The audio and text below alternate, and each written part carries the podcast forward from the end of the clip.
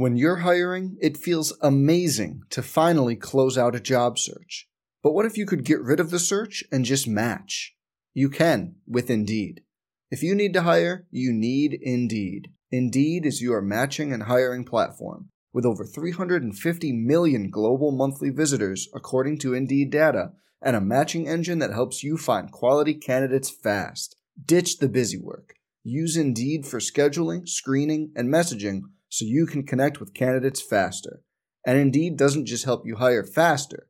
93% of employers agree Indeed delivers the highest quality matches compared to other job sites, according to a recent Indeed survey.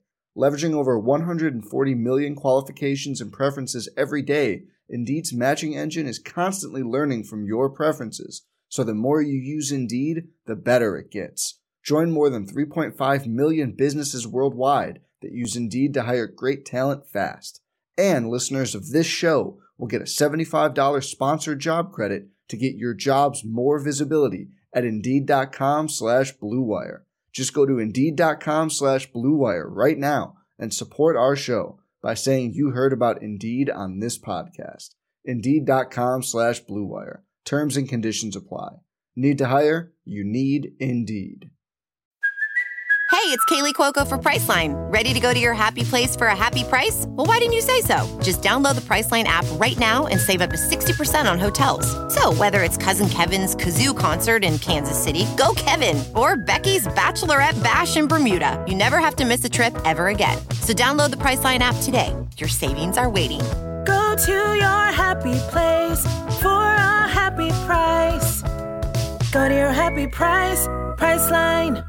Hi, guys. It's Jones. Looking forward to another edition of the Carolina Insider. Man, we've got a really big and good show coming up for you in just a moment. We're going to look back to the Maui Invitational in Asheville, look ahead to the football matchup with Western Carolina. Terrific interview with Ed Davis, former Tar Heel basketball player, as well. All of that coming up. And we're brought to you in part by the Rams Club. If you're looking for a gift for the Tar Heel in your life, you can give the gift of membership with a Carolina Kids Club, Student Rams Club, or Rams Club membership this holiday season. Memberships start at just $25, and your membership makes an impact on the student athletes you cheer for on the field, on the court, and in competition. You can visit ramsclub.com slash gift for more information. All right, let's get to it in the latest edition of the Carolina Insider. From Pod World headquarters, this is the Carolina Insider from Learfield IMG College. We're back. Time for another edition of the Carolina Insider. Jones and Adam here with you. And it feels as though, Adam, it has been weeks and weeks and weeks since we have had a quote unquote normal pod. So glad to be back, especially with the opportunity to tell you that it's Friday. It's Friday, Friday, gotta get down on Friday. Everybody's looking forward to the weekend, weekend. Partying, partying, partying, partying. Fun, fun, fun, fun. Looking forward to the weekend. Adam, we've got a big one. Big show. robust. We will recap the Tar Heels in Asheville. Tar Heels fall in the championship game of the event. I think show well in total, but fall short against Texas in the championship game. We'll talk about the Asheville experience for Carolina basketball. We will preview the matchup with Western Carolina, senior day for the Tar Heels. Look forward to sending off some seniors, hopefully in the right way. We have, I mean, honestly, like a week and a half of list items built up.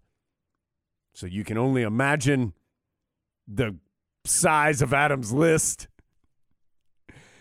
And great interview with Ed Davis, former Tar Heel, member of the 2009 national championship team, and been in the NBA for a decade now.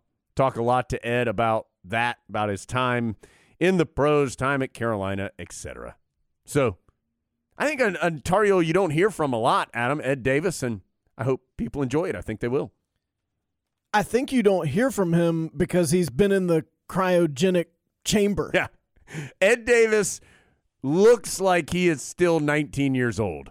I don't know how, but he looks exactly the same as when I last saw him playing for the Tar Heels. When he walked in, I was expecting him to look somewhat grizzled, and instead he looked like he was here to do like his interview before his Yeah. freshman season. Yeah. Where he'd be like, Well, I'm just hoping to contribute to the team this year. Can't wait to see that jersey with my name on it. So I think you'll enjoy hearing from Ed. He's got some uh, some actually really insightful stuff to talk about, especially about his time in the NBA. I think that really interesting about how he has been able to be in the league and be successful for so long. So you hear all of that coming up. I think you'll enjoy it. Adam, let's go back in your mind to Asheville. Let me put on my parka. It was cold. Yeah, the Maui Invitational, it was snowing. Come on. So, Adam and I were there. We were tier three.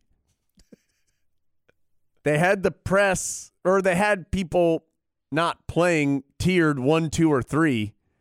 Not surprisingly, Adam and I were tier three, yet they for some reason seated us in a tier one location and let me tell you this caused some confusion It was hard to tell if people were impressed by us or terrified Yeah. by us. like oh boy they have a tier three badge how have they come here to tier one We had our own personal Yeah. escort every single day. that adam someone's job during the tar heel games was to sit there and make sure we didn't get out of line and we're on this is honestly the truth their whole purpose for being there during the tar heel game was to make sure adam didn't go rogue and like go to the bathroom There was one day, I think it was Tuesday, I had to make a phone call. And I didn't want to make a phone call while sitting right there because we were about to go on the air. And but but I couldn't leave the platform. yeah And the platform was what, like eight by eight? Yeah. It was like we were with Tom Hanks and the volleyball. it, it was like we were just off on a little raft and we couldn't get off the raft or the we would die. I felt like I had like gone to college in New York City and it was I was in my first studio apartment and like over here is where I do all my work and then when I go over here 2 feet that's where I make my phone call. Over there's my kitchen, that's my bottled water. I'm going to go back to my workspace now. We had three different uh, escorts. Yeah. All did a solid job. Yeah, they did. They were all very nice. I kind of felt bad that they were there just to help us out. Well, but Although I enjoyed all three. Our guy Chris on day one, yeah, I feel like we had a special relationship. Chris, possible doppelganger for uh, a young Montrose. He does. He he looked like he could be a Montrose family member. and had the congeniality t- Yes, to fit right. in as well. He had the pleasantness to go with it. Yeah. But He was tall. I mean, he was several inches taller than me. and, I'm like, slightly taller than me. yeah. And I'm like six. I mean, I'm six two or six three, Yeah. and he was definitely taller than me. I used to say I was six three or six four, but I think time's taking a toll. I used to say I was six three or six four too. Um, but then they started polygraphing. Um, the whole setup in Asheville, and at some point we'll talk about the basketball, but it won't be anytime soon, was they were sticklers. Oh yeah. Don't you try to enter that building without filling out your extensive four question survey about whether you're feeling sickly. Well, and I'm all for staying safe and people being mindful, of course, of the virus and trying to do things in the right way. But like if I i- if I have to fill out answers to questions like are you quarantining currently? Like I'm probably not coming to the game if I have been like diagnosed with Right. COVID. Like that's one of the questions. It's like, have you been diagnosed? Well, no, because if I was, I wouldn't be coming. I am quarantining other than when I come to the Harrah's Cherokee Center for this basketball game. Yes, that's right. I am clearly sick and highly contagious and would be doing a great disservice to myself and others, but I would like to come see Stanford versus Davidson, please. I didn't realize the upheaval that was going to follow us trying to get into the arena on that very first day. yeah. There were two women named Debbie who were both trying to help us. And they were rivals, as we later found out. they totally were. they were rivals. The Debbies the Debbies did not like each other. The first day. That's I mean we that that's not confirmed. That's just Oh. Adam and that's just Adam and we're we're just using our our context clues. yeah, it's confirmed. N- neither Debbie said something negative about the other Debbie to us You sure about that? technically, but we feel as though there was a little tension between the Debbies. Little Debbie tension. It turned my whole Little Debbie tension. it turned my whole day upside down on Monday because I erroneously assumed the two Debbies were friends. No, yeah. Didn't you? When we were checking in, I was like, "Oh, these nice ladies are sitting at the same table, and they're probably friends, and they go out in Asheville Yeah. and look at the leaves and the gingerbread houses at the Grove Park." But what I, by Tuesday, I had a very clear understanding that they were rivals, and the Debbies had to be separated. On Monday, they were at the same table. By Tuesday, Debbie 2 had been moved out in the hall. Yeah.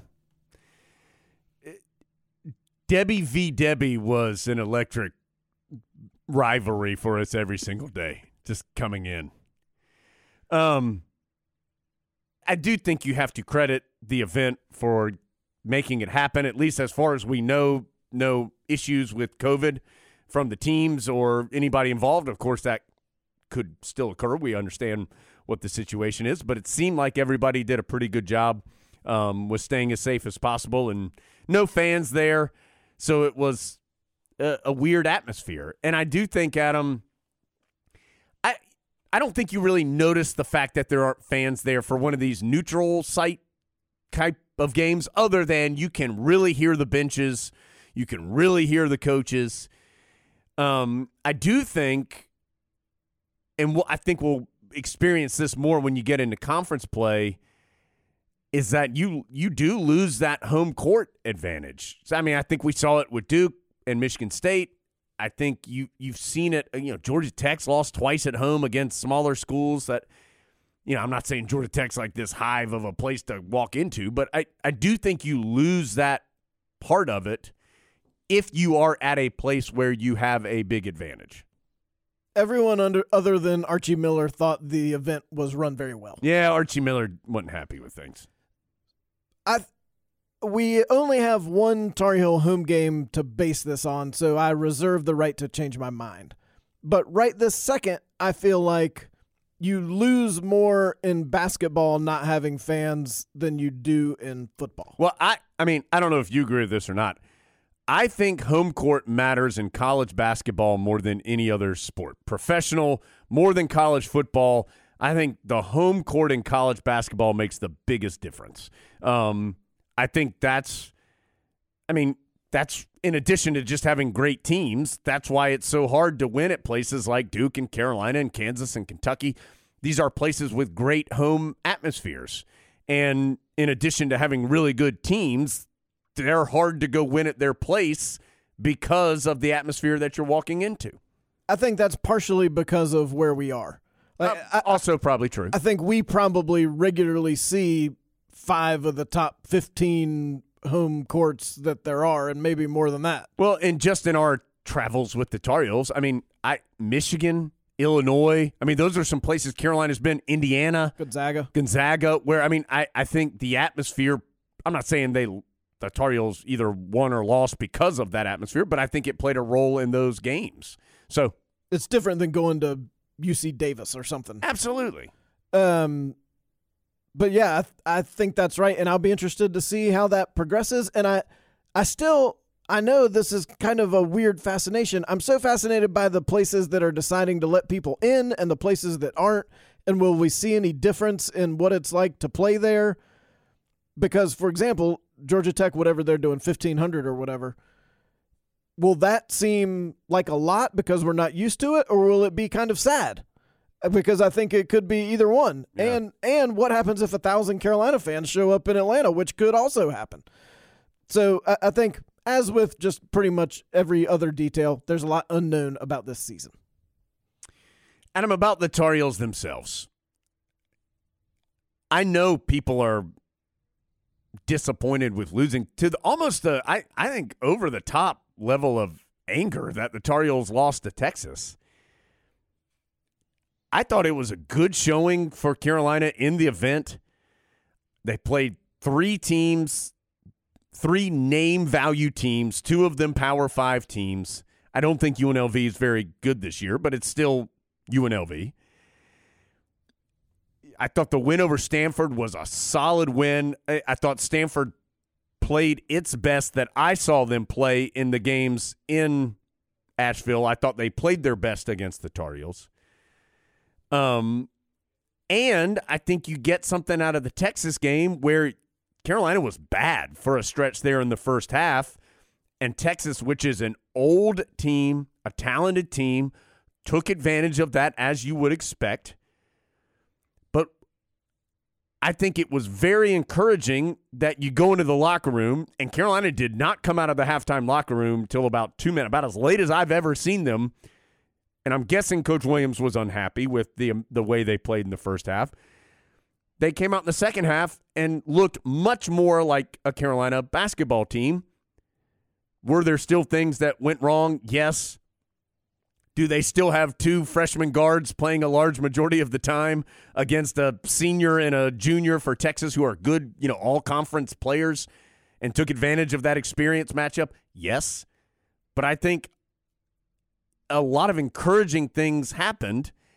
And as you and I have said, Carolina is not, well, we know for a fact, they're not going to go undefeated and they're going to lose some more. And that's not a negative statement about Carolina. It's just the Tar Heels play a really hard schedule. And Adam, I think you're going to, you know, Kentucky's one and two right now. You know why? Because they're relying on a lot of freshmen and they're playing a hard schedule. Duke's lost. They're relying on a lot of freshmen and they, well, they've played at least one difficult team in Michigan State. This year, more than ever, if you're having to rely on some young players, which the best teams in college basketball often have to do, you're going to take some lumps right now. But if Carolina plays Texas again in March, Adam, I'll that's okay. Let's go. I I just to me it was an overall positive experience from Carolina that now they can go look at all this look at all this content that we have now for you to look at Tar Heel team to digest, to learn from and let's go forward. And no matter what good kids your freshmen are, or no matter how much they listen to the coach, it's one thing for Roy Williams to tell, for example, Caleb Love something in October. Caleb, you can't win in college basketball doing this. And it's a totally different thing for Roy Williams to go in the film room with Caleb Love on Thursday after losing to Texas on Wednesday and say, Caleb, you can't win in college basketball doing this, and point to what happened in the game. That it's not that Caleb Love wasn't listening to Roy Williams. It's just that he's been playing basketball for 19 years now, and he's been doing it his way. Well, Roy Williams has some suggestions for him, I'm guessing, and everyone else on the team. And now you can make those suggestions with the context of what you did didn't work. I think you can get as mad as some people seem to be about the loss to Texas if you see absolutely no improvement in any of those areas at Iowa next week. Because now you've got hopefully a couple days of practice before you go to Iowa against an even better team than Texas, by all accounts. And that is going to be a challenge. But I, I think one thing we learned in Asheville is this Carolina team doesn't really mind a challenge because they put themselves in some bad spots from time to time and they fought back. And I think that that's a big, big positive. And I don't want this to sound condescending, but I think that the level of excitement that Texas had over winning the Maui Invitational was higher than the level of excitement Carolina would have had about winning the Maui Invitational. And that's not to say Carolina didn't want to win, but Carolina's trying to figure out what February and March Carolina looks like. And that might be at the expense of winning the Maui Invitational. It Tex- really it Texas a- was there to win the Maui Invitation. it was a jubilant celebration for Texas. And again, I, I agree with you. I'm not trying to say like or sound sour or be, oh, but I can't believe they thought that was a big deal. I agree with you. And I did. I mean, you and I talked about it. I, I said something on the air about it in postgame. I thought it was a surprisingly big celebration for what they did. when there was a story in the Athletic about it, and somebody from Texas said something to the effect of that that Texas name will be on that Maui Invitational banner forever. Cool. Yeah, that's right. Uh, Good job. Yeah. I mean, you played a great game. You've got a very experienced, good team with good coaches and some weird dudes on the bench Yeah. who don't play. But, I, and uh, I just, you won't convince me that although both sides wanted to win, the same exact goal was trying to be achieved on those three days in Asheville. And I feel like you do. If Carolina plays Texas again in March, under the assumption that you got to play good teams sometime, I would feel comfortable with the idea that Carolina will improve enough between now and then to make that a game that I, I feel okay about. And I know people are totally freaked out about losing to Texas all the time. Some of those Texas teams are good, Yeah. and, and they're all in November and Yeah, December, uh, with except exception of one. Yeah. That that's what I was going to say was the timing of when they play one another I do think is a plays a role there. And I do think also Adam people are still spooked from a season ago Yes. with Carolina. And I'm just I I'm not I'm not going to state claim here that the Tar Heels are going to the final four winning the national championship. But Carolina is better than it was last year. And if you I mean I, I think you can see it right now compared to like when the Tar Heels left the Bahamas last year. Even though I think the record is pretty similar. I, Carolina played a few more games last year just because of the the COVID schedule that we're currently in. But if you can't see that this team is in a better place, then I don't know. I, I don't know what to tell you. Well, and I know the shooting results are not good. Well, and that is, I, I think I was going to mention that. So I think two things that you leave here going is Tar Heels got to find a little more balance offensively. They made just one three pointer in the game against Texas and still almost won the game. They did not shoot well from the free throw line, 18 of 32. Partic- I mean, particularly in the first half, Carolina really struggled at the line, 5 of 13, and every one of those points would have been big. We yes, they need to shoot better at the line. Yes, they practice free throws. Yes, they're good shooters. They did not shoot well in this game. And they've got to cut the turnovers down. But I think it's again worth mentioning that the Tar Heels have two true freshmen starting in their backcourt. And a lot of the reserves that come in are also freshmen in the backcourt. And so you're going to have these mistakes right now. Tar Heels haven't had this since 2006 when they started Bobby Frasor and Marcus Ginyard as freshmen. The last time two freshmen started in the backcourt was 07, and that was at the end of the year, and it was Ty Lawson and Wayne Ellington, who, hello, are great basketball players. So it it's okay. It's okay. there were some mistakes, but every everything's all right, Adam. Chill out. Well, I, I understand last year's team was historically bad shooting the ball, and that the opening results this year make you nervous because you just watched last year's team. But we've both been to practice. This team can shoot. I can't remember Roy Williams saying that as confidently last year as he did this year, Right. Because he knew it wasn't true.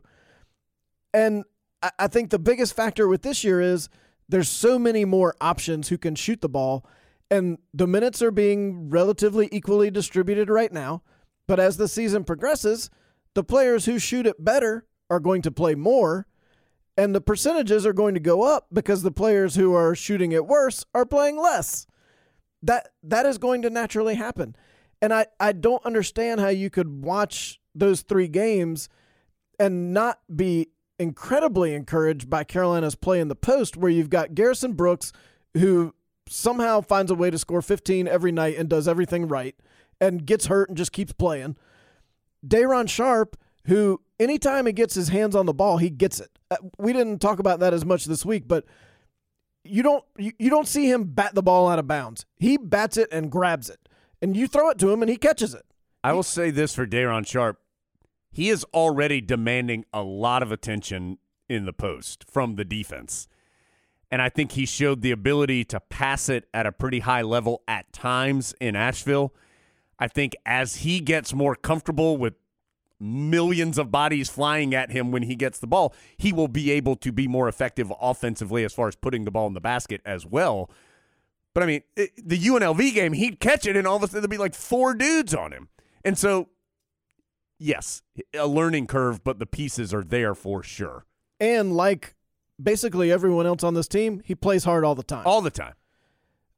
Armando Bacot, I thought was more consistent in these first four games than he maybe any four games stretch last year. I was going to say, I think he's sneakily had one of the best starts to the season for Carolina. He is getting the ball in good positions and going aggressively to the basket. For the most part, he's made his free throws. I know he missed a pair in the first half um, against uh, Texas, but then he came back and was four or five, I think, in the second half or something similar. So he- he is being efficient. He is rebounding at a high level. He's blocking some shots. And I think it's a combination, Adam, of two things that you and I've talked about. One, he's just a year older and better. And two, he he's being pushed because there's more competition on this roster and he knows he has to play at a higher level to play. And so I, I think he has had a terrific start to the season for the Heels. And he doesn't have to play 30 plus minutes. Also true. What did Yeah. he play against Texas? 25? Yeah.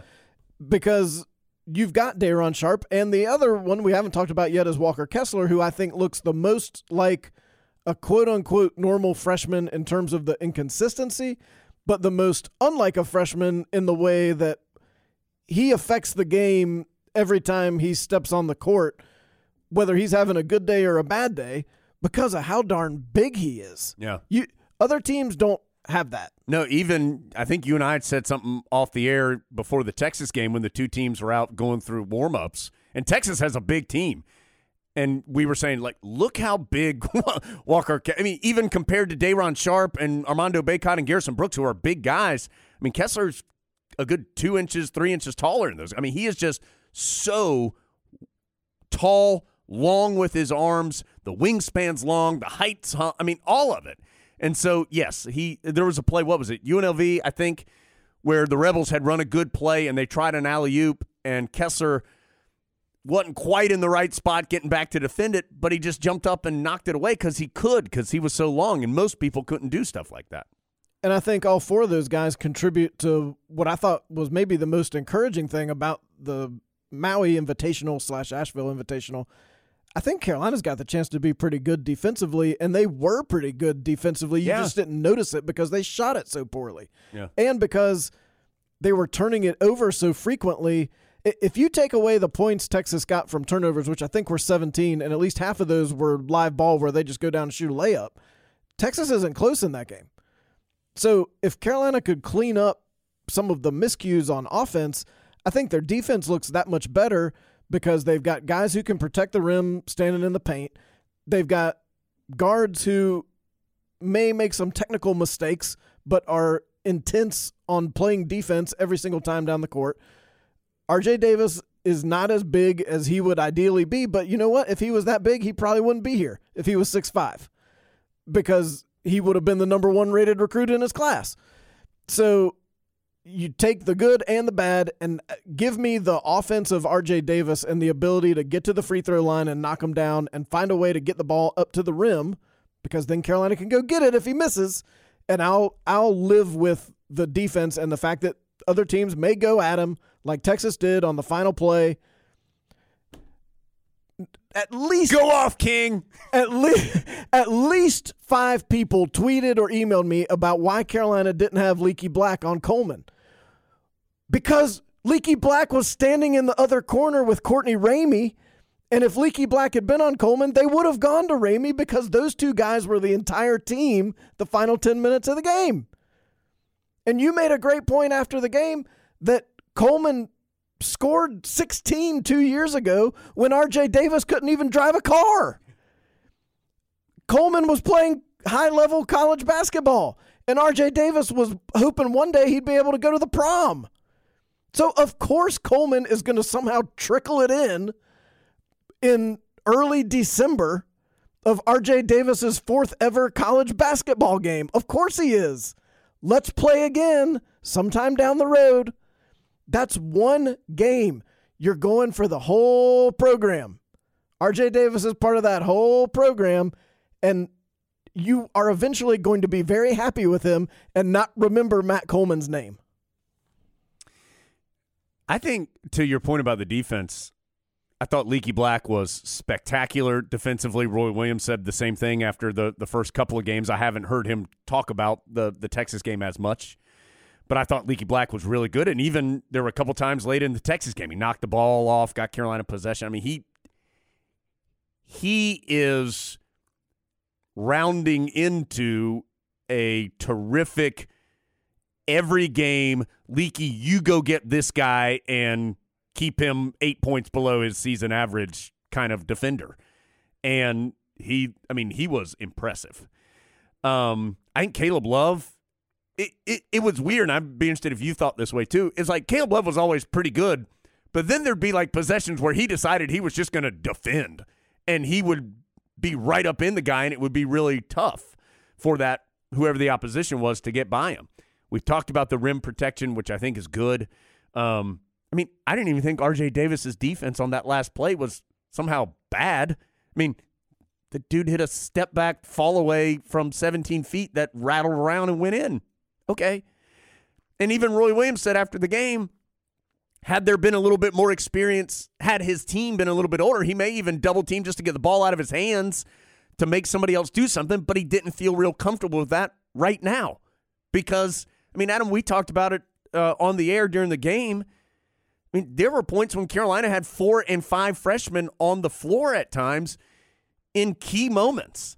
And that's if there's ever been an example of what you're saying about the this, you know, playing the game for the program is at one point it was Davis, Walton, Puff Johnson, Day'Ron Sharpe, and Walker Kessler, and the Heels were down like six or four with about seven minutes left.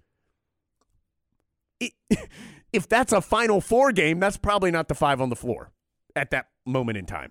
But you, you want those guys to get that experience. And so, again, I am excited about this Tar Heel team. I think it's a fun team to watch play. They're going to lose some games that frustrate you. They're going to win some games that you don't expect. I think it's a really fun team to watch play because they go hard. They seem to like each other and play well together. And I, and I think it has the potential to be a really good team by the t- by the time the season's said and done. And we saw some teams that we weren't quite sure did like each other. Absolutely. Yeah, when you see that much basketball in a short amount of time, I do think you learn a little bit about the personality of the teams. And I Carolina is a is a team, which is not a surprise, but I do think when you're getting so many new people in, it can be clunky. It didn't appear to be clunky to me. Can Garrison Brooks and Caleb Love get more comfortable playing together? And I just picked two names there. Yes, of course they can. Can RJ Davis and Armando Bacot get more comfortable on entry passes to the post? Of course they can. But I, I these guys seem to really like each other and play well together. There was a moment in the Texas game when Bacot was on the free throw line in the second half, and Carolina had struggled from the line, and he shot it and he made it, and Walker Kessler was kind of in my line of sight over on the Carolina bench. And I mean, he gave it the double fist pump, like exactly what you did in your living room. And like Walker Kessler could be playing 35 minutes a game at Auburn or whatever. Sure.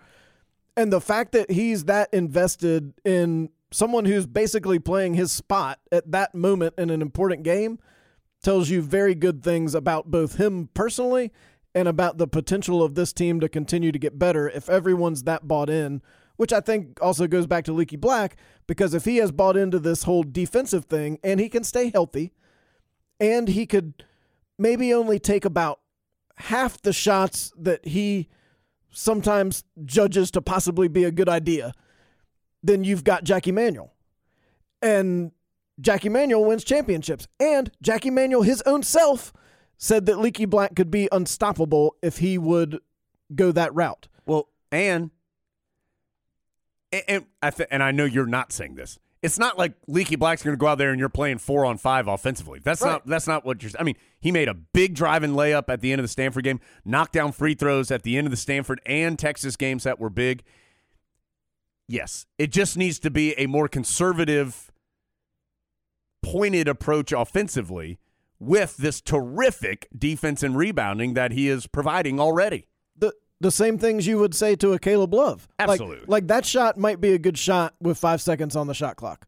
With 23 on the shot clock, let's change sides of the floor and throw it inside one time. And then if it comes back to you, go ahead.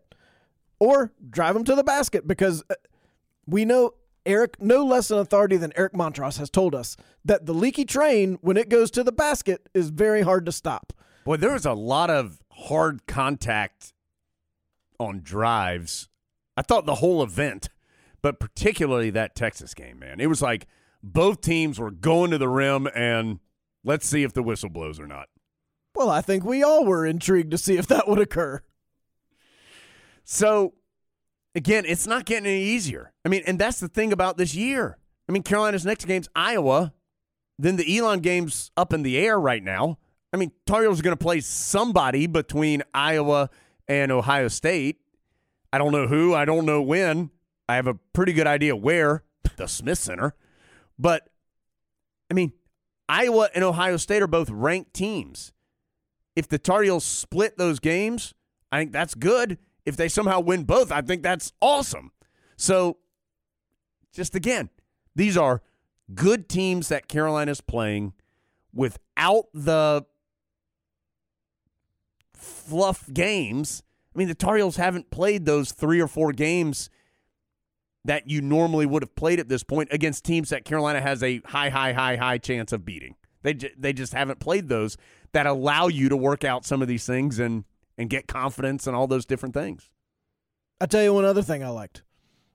I liked in the Stanford game, Carolina's up three with 15 or 16 seconds left. We know there were some issues last year in similar situations with everybody on the bench and on the court getting on the same page with how Carolina wanted to defend that.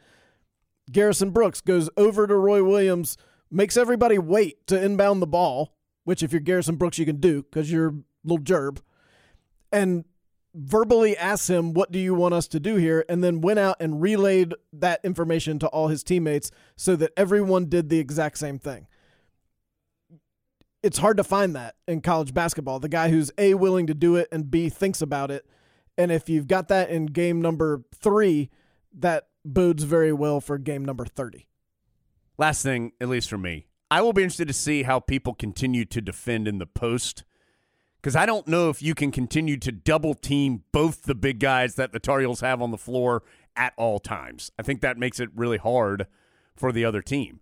And so if all of a sudden Garrison Brooks or Armando Bacot or Day'Ron Sharpe or whoever it is isn't getting that double team, I like that option every single time, no matter which one it is. Walker Kessler in there too. I mean, no matter which one it is, I like that option. So, can other teams double team both big guys? I, I don't know. I think that'll be interesting to see happen. Like UNLV was selling out no matter what to double team whoever had it. They were going to go and just swarm them. Um, Texas didn't do that as much with Garrison Brooks, and he ended up with 18 points. So I, I like that part of what Carolina has at its disposal. And I think Carolina is going to be able to use that high low that they used a few times in Asheville. Yes, that Kennedy Meeks and Isaiah Hicks used to do so well. uh, They're going to be able to score a lot of points on that this year. I know everybody could say this forever, but how how incredible would it be if we got to watch Day'Ron Sharpe and Walker Kessler go through four years of basketball together in the post? That I mean, that'd be awesome. But I know everybody can say that, but they don't believe it as much as we do, Adam. okay, Adam. Anything else? Okay, Bill Walton wasn't there, by the way. Yeah, not not in person. We would have presented him the potty had he been there, but he wasn't there. He seems like he was aggressively in your homes if you were watching on TV, but he was not actually there. The Nielsen ratings for Tar Heel Sports Network were off the charts. It must have been the Stanford game must have been out of control as far as the broadcast was concerned from the TV side of things. Do you want to remind everyone how they can listen Yes. to the Tar Heel Sports Uh, Network? yes, because I enjoy it. I would tweet this out, and people would go, "Well, finally, I know this information." I've been tweeting this out before every single game for ten years now.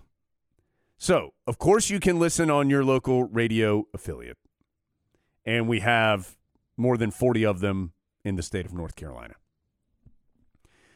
You can stream the Tar Heel Sports Network for free. GoHeels.com has it available. The Go Heels app has it available. The TuneIn app has it available. TuneIn is free. There is a premium option to tune in, but you don't have to be a premium subscriber to hear the radio broadcast.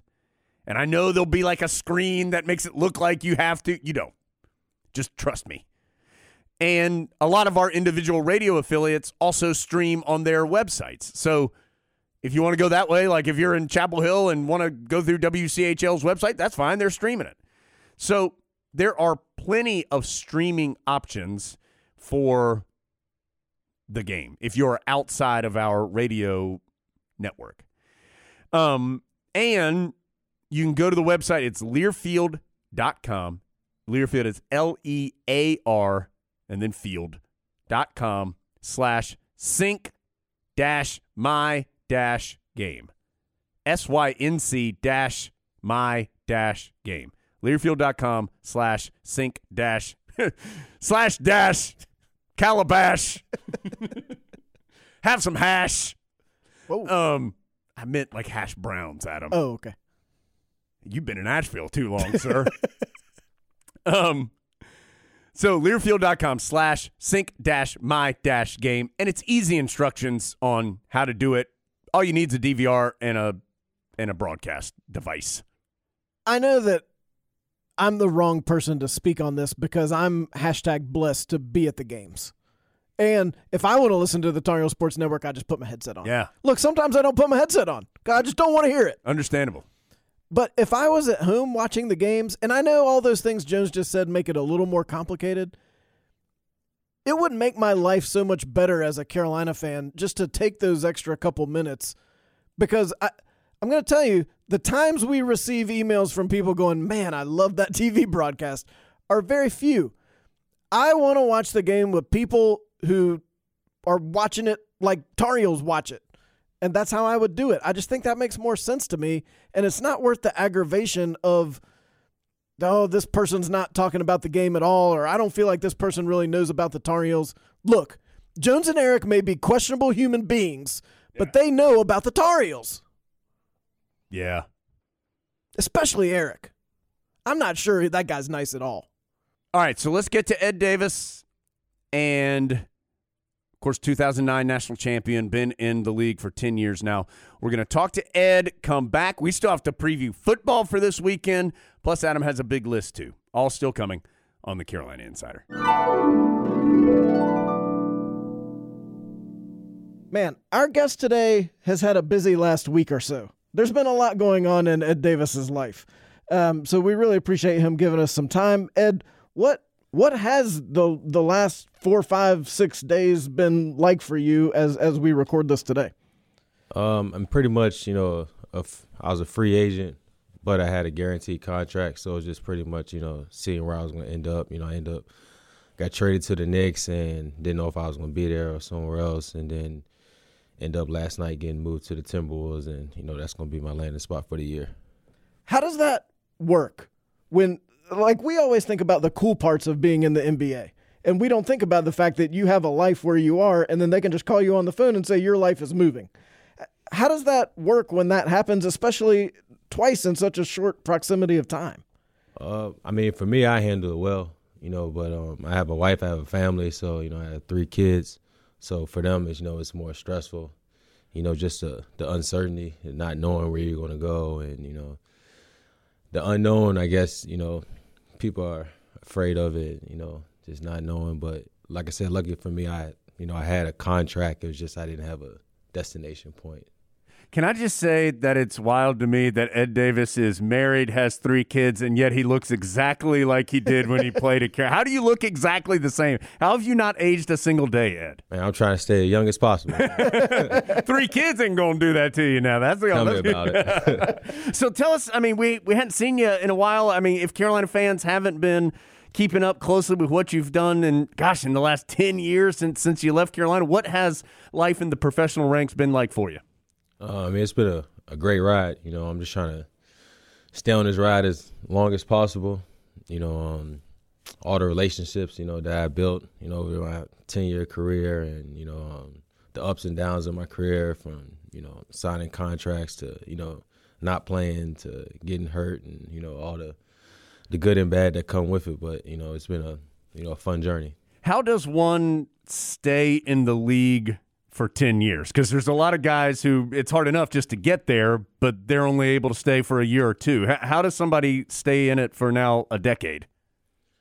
Um, I mean a lot. You know, um, I think for for most guys, you know, they don't accept their role, and I think you know um, me coming here, you know, um, with Coach Williams and you know my first day on campus, he pretty much told me, you know, you're gonna need a role, and you know you need to do this, this, and that to reach your dreams. And you know, for me, I stuck with that. And I, you know, I always remember him telling me, you know, um, you rebound, block shots, you know, dunk the ball. You know, you be you have a long career and make a lot of money, and you know um, that stuck with me, and you know it's been true. But I think um, a lot of it has to do with you know just not guys just don't understand their role. Some of them not you know professional, and then you know it's it's a tough league, tough business. You know every year you have 30 guaranteed guys coming in, and another 15, 20 second round guys that are going to get guaranteed deals. So those 50 guys that were on rosters last year, they no longer have deals. So, you know, it's a tough business. guys in the NBA seem to uniformly love you. Like you, people talk so highly of Ed Davis as a teammate, as a player. Everything about Ed Davis seems to be positive, which is unusual in the NBA. What is it if you were giving some young player advice on what it takes to have people talk about them that way, to see them as a good teammate?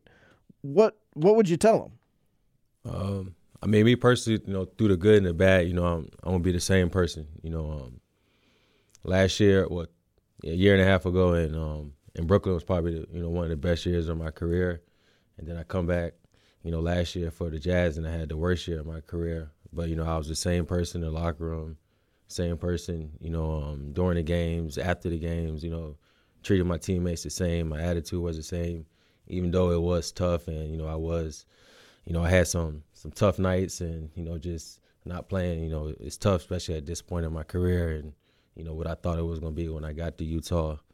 Um, so I say like, you know, guys, you know, um, they respect that. You know, they respect the hard work, you know, they respect when people give them real advice. And um, you know, I, like I said, I'm just myself every day, you know, through the good and the bad. All right, so keep let remind me of everywhere you've been. So you played for the Trailblazers, you played for the Jazz, you played for the Nets. Am I missing anybody? yeah. So I, I got drafted by Toronto. Toronto. two and a half, and then I got traded to Memphis. Memphis, that's right. You say the Lakers too? Oh no, I didn't say the Lakers. Got them in there. Okay, so you've seen, and uh, you've seen in just in that group some teams that have had a lot of success traditionally, and teams that haven't had as much success traditionally. What in your travels? What have you noticed about the team? The teams that win on a more consistent basis. I know you have to have great players, of course, but what is it about the culture of those places? Have you noticed any big difference at the cultures of a place like the Lakers, for example, compared to somewhere else that maybe doesn't have as much success? Uh, I mean, I think the the Lakers are the outlier, but you know, um, like Portland, you know, they have good management, good Yeah. ownership. Um, when I was in Toronto, you know, um, it was a different management than Masai, but um, they had a good ownership group, and you know, they're on the right track. Um, Memphis at the time, not so much. You know, they just had a, the new owner, Robert Pera just bought the team, and they had Lionel Hollins. He was doing some tricky stuff. And, You and Lionel Hollins were not. Y'all didn't get along great. I think that's fair to say, right? yeah, still to this day. What happened? Um, I mean, I just really don't respect him as a person. You know, honestly, as bad as it sounds, but Right. you know, um, I mean, obviously, I didn't play there, but that has nothing to do with. it, But I just don't respect him as a person. That's all there is to it. Sure. And it's got to be hard to play for somebody you don't have respect for, I'm Yeah, guessing. for sure. Um, has it been what you thought it would be? I get I, that might be a dumb question, but I mean, I'm, I'm somebody who is of your talent level, dreaming of playing in the NBA, and you've lived this. Is it what you thought it would be, or has it been worse, better? Uh, it's more of a business than what I thought it thought it was gonna be. Sure. You know, and, um, I seen both sides of it. You know, I remember um, when I was in Toronto, we were struggling my first year, and then the last like 20 games, they set all the vets and all the young guys played, and that's when I like really started to play good basketball and started to get comfortable with the NBA. And I didn't really like look at the vets like this is their career. You know, this guy's better than me, but the front office is telling him not to play or the coach not to play. So Right. it was like my first like wake up call. But and then now I'm on the other side, so you know I see it both sides. So I think the business side was probably um the most like eye opening thing for me. I know you talked about the relationships you've built in these 10 years. You and Wayne Ellington were teammates here, so you obviously knew each other. But I know y'all have also gotten a whole lot closer since you've been in the NBA. How did that relationship develop, and, and what is it about you two guys that clicks?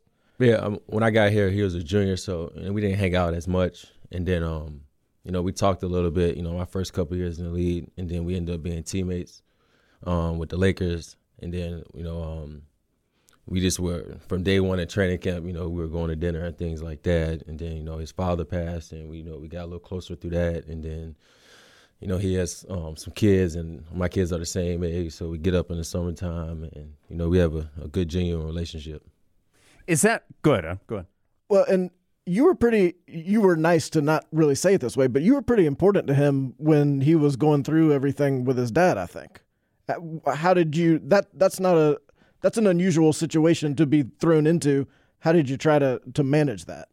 Uh, I mean, just being there for him, you know, talking to him, trying to be as you know normal as possible. You know, I couldn't really relate to that situation, but I did know his dad, and I had a good relationship with Wayne before it happened. So you know, um, just him having somebody to talk to that he, you know, that knew him personally, you know, his dad, and you know, I gave him a couple stories how his dad used to, um, some of the stuff he used to say. You know, his dad was a funny guy, so you know that helped out a lot. But you know, like I said, just just being there, you know, just going to dinners and you know going out and you know spending time together, I think helped him out a lot.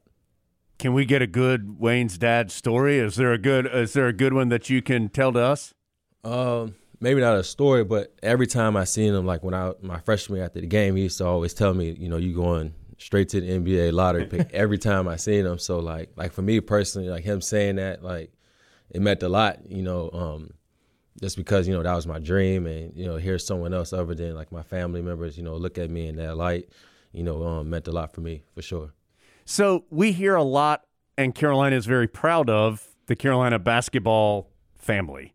Is that and that the example that you just gave for Wayne is is a good one? But is that have you felt that Ha- eh, is that real to you that Carolina basketball family once you leave here? Yeah, it, it's real. You know, um, you don't like you might not like notice it like while you're here because you're living it, but um, when you start to talk to you know um, other guys from different schools and different situations, and you see uh, oh they're not really close with their head coach, or they don't really talk to their teammates, or they don't come back and you know play pickup in the summertime and things like that. That's when you really start to understand it. And then it's not really just you know the players; it really is the whole Carolina basketball family. You know, it's a bunch of um, assistant coaches, you know, that with the Carolina, that are, um, they're in the league right now, scouts and things like that. So, you know, it's bigger than just you know the guys with the jersey on. All right, when did you have? I don't want to call it an afro, but you had like bigger hair for a season, right? Was that in Brooklyn? Uh, I mean, I, I started when I was with the Lakers, and I just cut my hair probably a month ago. I was about to say, what what made you make the change? I was just bored, tired of it. So I'm get this on, get this out of here. right. You've been on both sides of the the Carolina family. You've been the young guy who needs a little encouragement and needs people to show you what to do, and now you're you're the veteran guy. As the veteran guy, what have you tried to do for some of the younger guys to to give them that same experience that you had? Um, I'm a lot just lead by example. You know, I, I train here with um with Jonas every day, so you know, I train at ten o'clock, and you know the guys coming in and out. So you know, I hope that they see you know um, the work that I'm putting in. You know, um, at going into year eleven, you know, I'm there every day. You know, grinding with Jonas. So you know, hope they see that, and I think you know a lot of you know guys in college and high school when they think of you know training and working on your body, they think of it as sort of like a like a punishment instead of like this is going to get you better. So just like little things like that, and then you know um, Armando's from Richmond, so you know just talking to him and you know worked out with him a couple times, and you know I'm always open for you know questions, or advice, or whatever, because I'm always around here. So What did you tell? Uh, you worked out with Armando this summer, some right? Yep. What do you tell him about what it takes to be successful playing in the post for Roy Williams? Uh, I mean, Coach loves is big, so you know if you can just catch the ball and you know shoot a jump hook, you're gonna be fine here. So I, I told him that before he committed here. So you know, um, this is a a big man point guard school. You know, big men, you know, been doing well here. You know, just while you're here, and then you know going to the NBA. So you know he take care of business and he'll reach his dreams also. All right, let's go back to when you were here. Of course, a member of the 2009 national championship team unfortunately got hurt about halfway through uh, your sophomore season with that injury, and it was Z who also got hurt that year, right? Tyler Zeller got hurt that year too. That that really hurt the Tar Heels that particular season. But uh, take us back to your time at Carolina. When you think about your time here, what what stands out to you? Uh, I mean, by far, you know, the national championship my freshman year, you know, um, that probably, you know, was probably the, the best moment of, you know, my basketball career.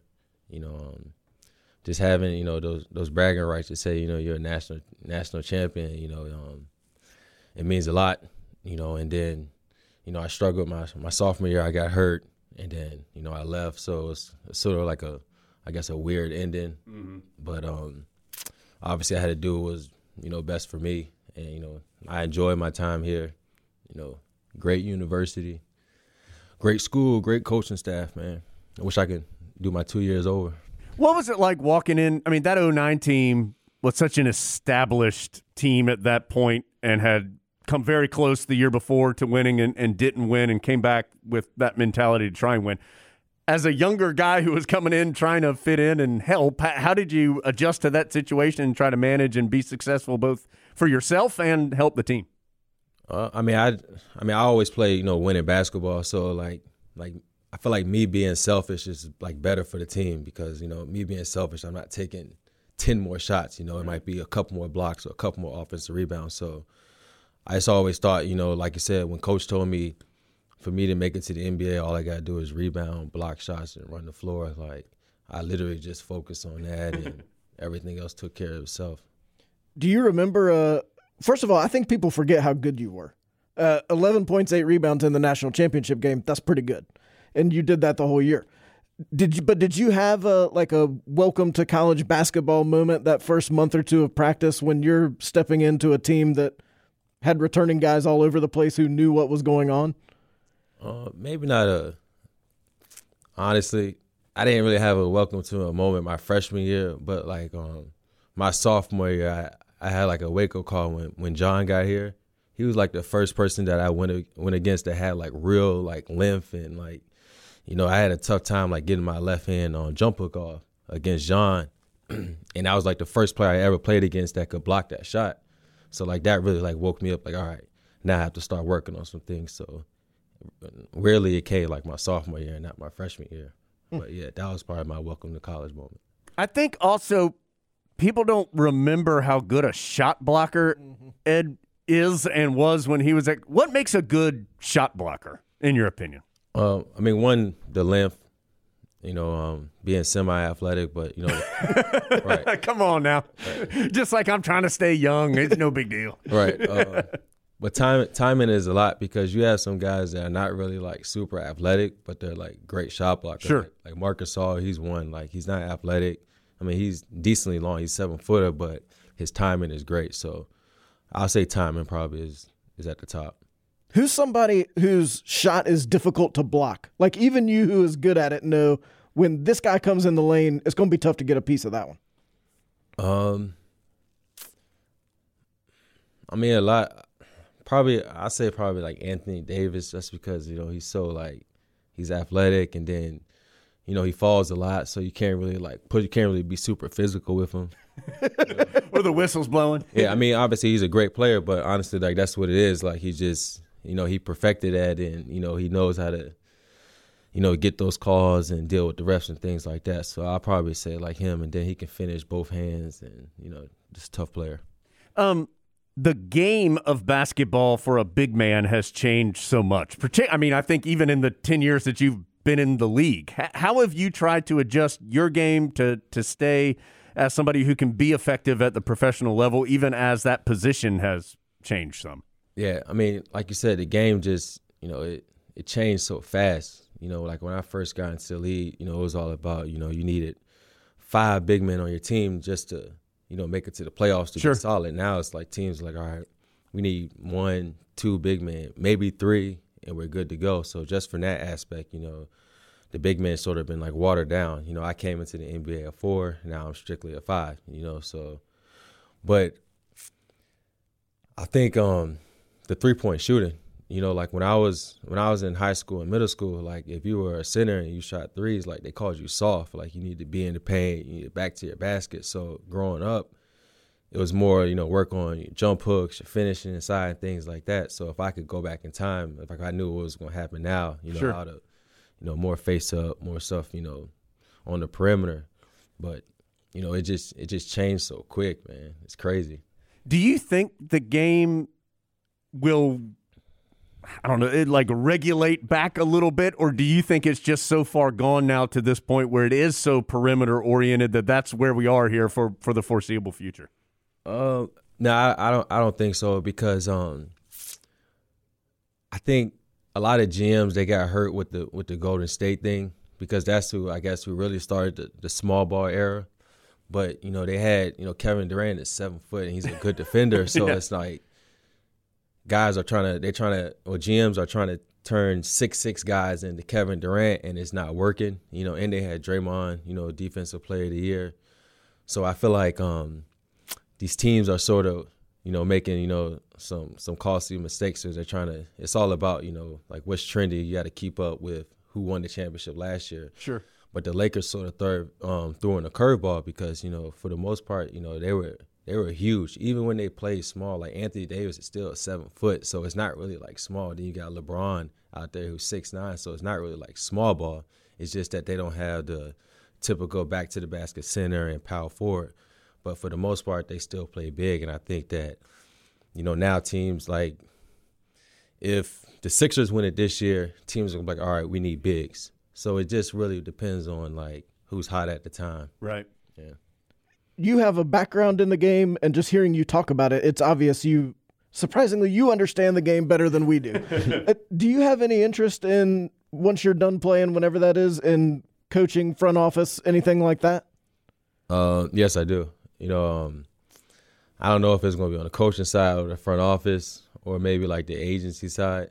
So I'm just in between. You know, like I I try to plan for you know after basketball, but I like I want to like still like live in the moment and enjoy this and not worried about what I'm gonna do next. You know, I know I'm gonna have options, so you know that that helps me, but.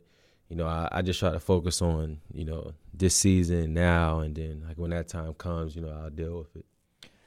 I know part of it is because you're good at it and you've been able to make a terrific living with it. But what has it been about basketball that that has kept you with it? I mean, that, that has attracted you to it for so long. And even then, talking about, hey, mate, when I'm done playing, I'd, I'd still like to maybe be around it in some form or fashion. What is it about the game that, that has kept you around it so long?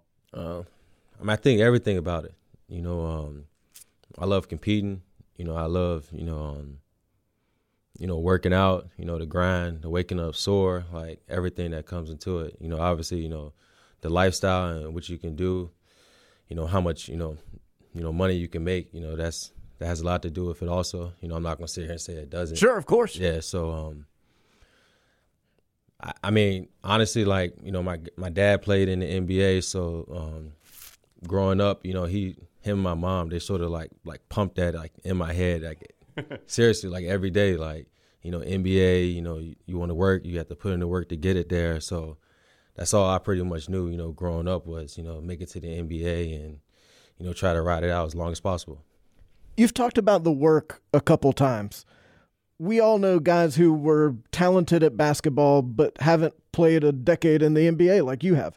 What really is the difference in the work that's put in to get to where you are as compared to some of the guys who, who feel like they're working hard and they say they are, but you know really they're not?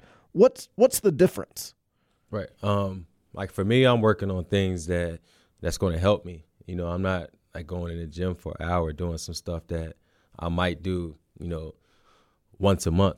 You know, it's just it's just pointless. Like, you know, I, I want to take care of my body, and that goes from the weight room to my diet to my sleep at night to you know keeping stress away and things like that. And then you know when I'm on the court, like you said, I want to work on you know um, you know my conditioning. I want to be you know top shape. You know um, I want to keep improving at the free throw line, things like that. Instead of you know um, some of these guys they get in with these trainers and they try to expand their game, expand their game, but you know, sort of the NBA has, I mean, now more than ever, sort of turned into like you have to be like a specialist at something, or you know, um, you're not gonna have a spot. So, me, I just try to, you know, be the best rebounder, best defender, you know, prepared, you know, healthy, things like that. So I think for the most part, it's just, um, you know, figuring out what you're good at, and you know, just trying to ride that out instead of trying to expand your game so much because you know you're sort of you're sort of put in a box at, in the NBA. You know, it's like if you're a second round pick and you're going to a playoff team, it's a good chance that you're not going to play. So you sort of got to have like like that mindset, and the, you can't think that you're going in and you're going to be the star on this team. So that has a lot to do with why guys get out the lead too, just not knowing. I think sometimes people think of guys whose dads played in the NBA and they think of your childhood in a certain kind of way. I think I remember you talking when you were here about some of the jobs you had growing up that that your parents had you doing that I think explain a lot about why you are the way you are today. What what were some of those jobs and what do you remember about them? Um, I mean, I think a lot of it just had to do with um, like how my dad was raised. You know, my dad comes from a small, you know, country town like South Boston, Halifax, Virginia, literally like nothing there. You know, and um, went to a Division two school. You know, he literally undrafted, had to work for everything, and so um, just all throughout life, you know, he always put that that mindset in my head, like you have to work, like you know, nothing's gonna be handed to you. You know, um, you'll have enough to get by, but you know, you have to work for. Every, excuse me, you have to work for everything, and I think that you know that always stuck with me. You know, um, like I said, I, I worked jobs when I was you know 14, 15, 16 years old, where you know some of my friends, you know, up until they they got out of college, they never had a job. You know, so for me, some of those jobs that I worked when I was working, I was like, this is not really what I want to do the rest of my life. So, you know, that motivated me, you know, to keep working harder on the basketball court, knowing that, you know, I did, I do have the God given ability, God given ability to take my, you know, um, game to the next level in college and the NBA. So, you know, that helped me out a lot. Appreciate Ed's time. That interview brought to you by the Independent Insurance Agents of North Carolina. And we do indeed have a five second challenge coming up. Texting while driving takes your eyes off the road for about five seconds. At highway speeds, that's like driving the length of a football field with your eyes closed. Trusted Choice Independent Insurance Agents of North Carolina want you to stay safe behind the wheel. Put down your phone while driving. Let's have a hands free in seat. To learn more, visit trustedchoice.com. Find an agent near you. We'll get to that five second challenge in just a second. But a reminder that we're brought to you here on the pod in part by the College Foundation of North Carolina. Visit cfnc.org for everything you need to plan, apply, and pay for college this application season, now in an updated format. And also, we are brought to you in part by UNC Healthcare. Adam has a champion watch coming up. UNC Healthcare, dedicated to caring for champions of all kinds, you and your family included. See their lineup at unchealthcare.org slash sports. Adam, who will you be keeping an eye on champion watch-wise this weekend? They're swimming all weekend in Chapel Hill, the Janice Hape Dowd Invitational. And then on Sunday, if you need to watch some Tar Heels, Women's basketball is at home against Charlotte at 4 o'clock. That game's on the ACC network. Women's basketball off to a good start already this year. Yeah. So they had that crazy game a couple of days ago when they were what down 21 in the first quarter and came back and won by 25. Yeah, That's wild. didn't get off to a great start against High Point, but then uh, came back. They've played a lot of games, I feel like, and their ACC portion of the schedule starting soon.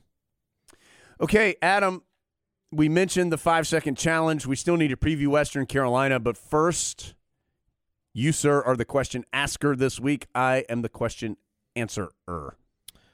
All right. Earlier in the radio program, we mentioned Day'Ron Sharpe. Yeah, we did. If you remember Jones, he had a double double in his first game Yep. as a Tar Heel. Not first game ever, Yeah. because he's told us he was not very good when he started, Mm. but he is good now. Yeah. He had 13 points and 10 rebounds against Charleston. That made him the 11th Tar Heel to record a double double in his first game. Your five second challenge is to name the other 10. I thought you might want to stall some, but I guess not. No, I knew that I could freak you out by not saying anything, and it was a reverse jinx on you right there, and it worked. Because Okay. now look at me. Look at me now. Look at me sore now. You have five seconds that begin right now. Lenny Rosenbluth, Cole Anthony, Sam Perkins, James Worthy, Antawn Jamison. Time. I don't think Jamison's won, but I figured it was worth a shot. Okay. You said Lenny Rosenbluth. You were correct. I know that one's right, and I know Cole Anthony's right. Well, let me don't even bother to look it up then. Cole Anthony is right. Who'd you say after Cole Anthony? Sam Perkins? Sam Perkins, Correct. nice. Antawn Jamison. Wait, I said it, I said James Worthy too, just on a flyer. I know. Antawn Jamison's a no. Yeah. James Worthy? Yes. Hey, that's pretty good. That is pretty good. So you got Four. four out of 10 in five seconds. That's not bad. Okay. The others. Okay. I see one. Ooh. I see two. I see three former pod guests, Holy smokes! Three former pod guests. including one you're going to be very upset about. How about Bob McAdoo, No. Good guess, though. John Custer? No. I'm looking at Walter Davis. No. Mm-hmm. Looking at the board. Okay, You four- would find all three of these people on the board. Oh my gosh. Okay, well, I don't think Christian Keeling did, nor Brandon Robinson, nor Brian Bersticker. I don't. Ed- Ed Davis didn't, did he? Ed Davis. Whoa, did he? Today's pod guest. That's why I wanted to do this question today. Really? What? Did, how, what was it? A double double. Wow. Good job, Ed Davis. Uh, let's see. I I know it's not Hubert Davis. Nope. I know my soulmate Ranzino Smith didn't do it. Coby White didn't do it. Nope. Cam Johnson, no. One of these is a very recent signature. Sorry, I'm just. Ba- I know this is really exciting for you as I just continue to read off names that I see. Phil Ford. No. Okay, uh, you just got to tell me now, Adam. The very recent signature is Larry Miller. Ah, The less recent signature got a lot of double doubles in his Carolina career, Sean May. uh, yeah, that makes sense. I should have gotten Sean. Now, not former I'm podcast. surprised Bob McAdoo. Like of all the people on the board, if you'd have asked me to pick one, well, I may have said Larry Miller if you'd have just told me to pick one. Of course, I didn't say it when we were actually doing it. but I think those would be the two that if you said Jones, two of these, I think those have been the two that I would have said, and then Sean third. The ones not former podcasts, but I'm sure they're hoping to be one day. Rusty Clark, Yep. Bobby Jones. Anytime you're guessing double doubles, it's probably a good idea to guess Rusty Clark and Bobby Jones for that matter. it's like rushing yards and Don McCauley. Yeah. Just throw it out there. yeah. And then we're missing one. Mm. This person is with us here in Pond World headquarters in spirit. And he's looking at you right now. Is it Big Grits? No, Brad Daugherty? no. Mr. Goose Honkers? Pete Chilcutt? His name was Bill Leslie. Yeah, it was Pete Chilcutt. Nice. Pete Chilcutt with a double double in his first game as a heel. That boy, Chili Pete. Was that was that the Syracuse game when he had to fill in? I think it might have been because that would have been the 87-88 season, Yeah. and he would have been a freshman. Yep. Yeah, I told I, good I had- job, Pete Chilcutt. Adam, would you like? I, I may have even put this call in before, where it's Steve Martin on the Tar Heel Sports Network doing the play. Have I put it in before? The I game can't- winner against, or the game tire against Syracuse. I don't think you can hear this enough. Okay, let's go and put it. On. So Woody was doing a football game this day. So Steve Martin, who, if you, He was in Father of the Bride. so was the uh, play-by-play voice for what the Hornets. I think that's right. Yeah, and for a long time. And has done TV in the area for a long time. Um, filled in that game, so he's on the call. A, a, it's this is like seeing a golden goose, Adam. It's a rarity. A Tar Heel Sports Network play-by-play call within the last like 50 years that isn't Woody. So here we go. Here's Steve Martin on the call as our boy Chili Pete ties it up against the Cuse.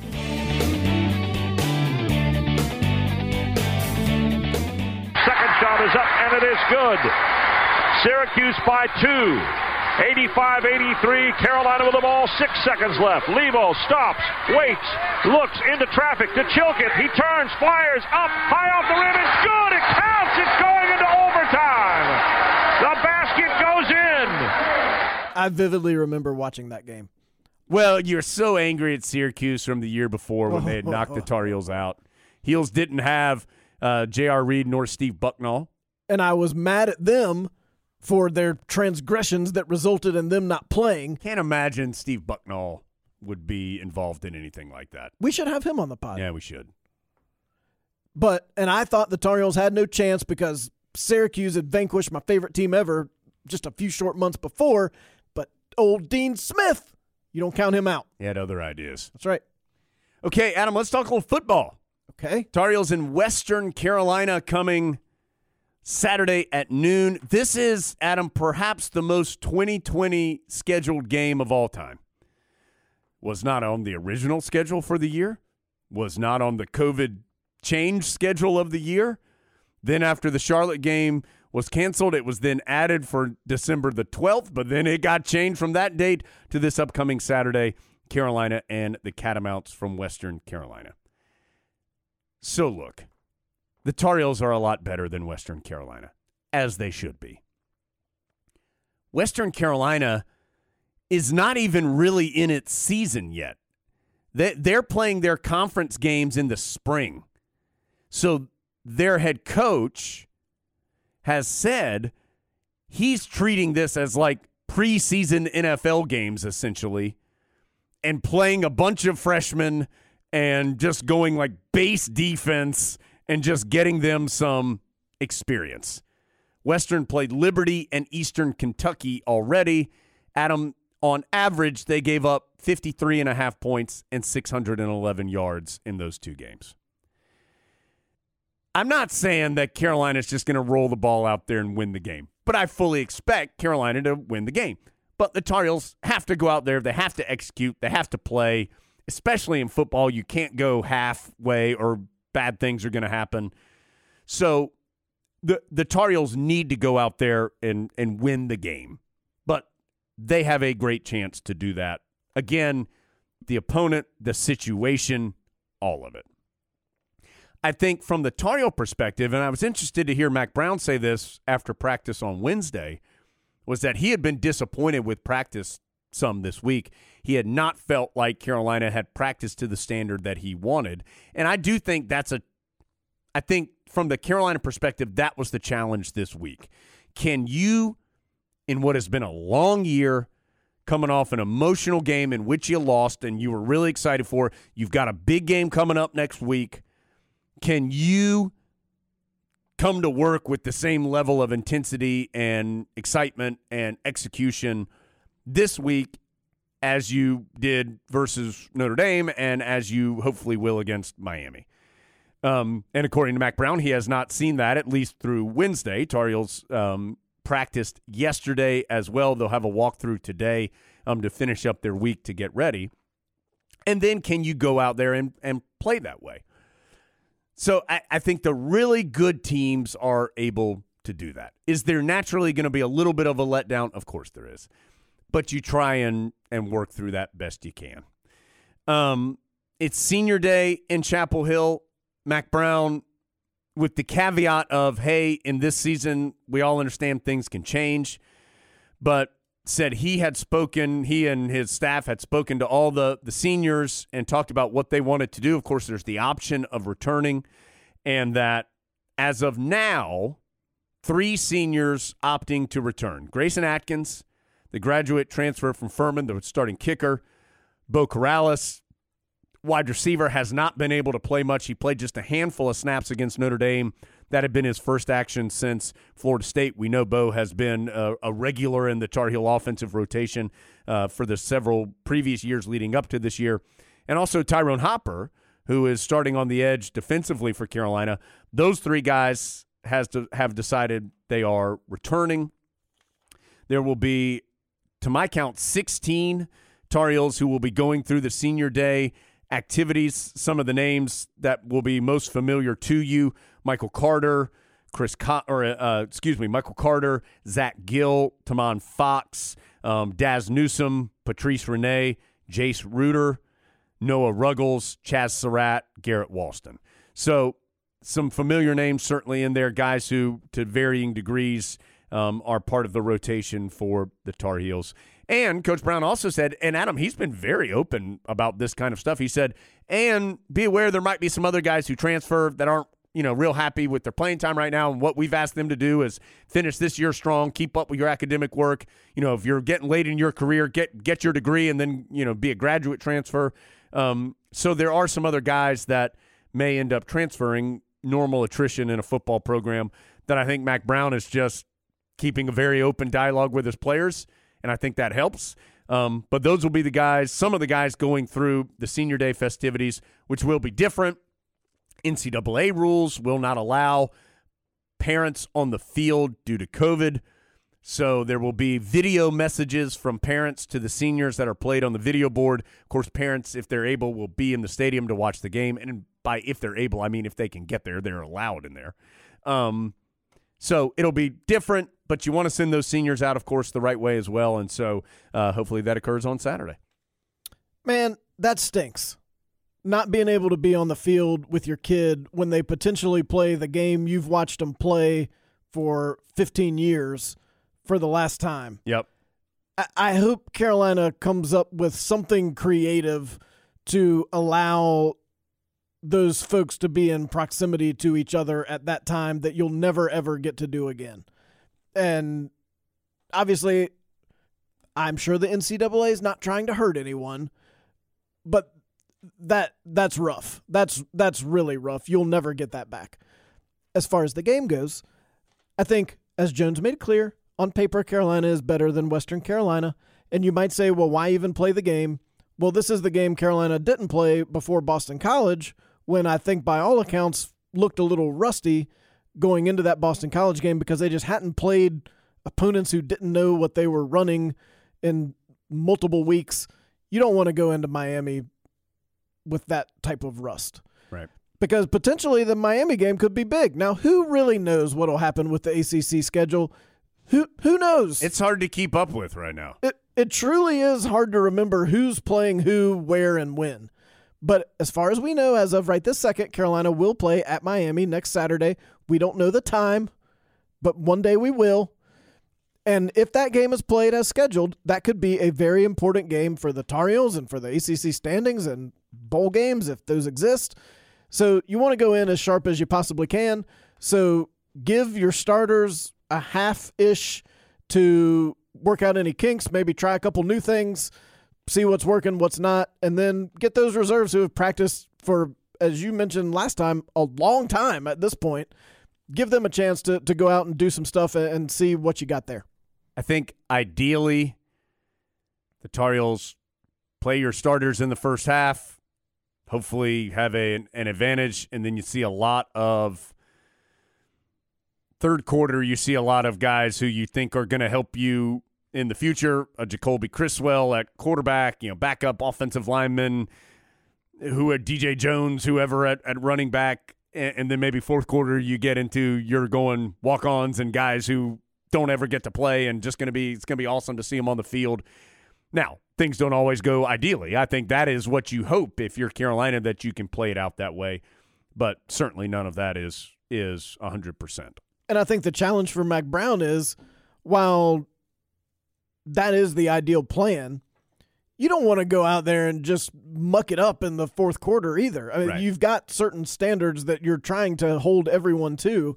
And if you allow things to get sloppy, it's difficult to to get them back to that standard. So I think that's the trick, and that's why good head coaches are good head coaches because they can walk that line between these guys deserve to play and these are the standards everyone in the program has to meet, and we're not just out there messing around for fun.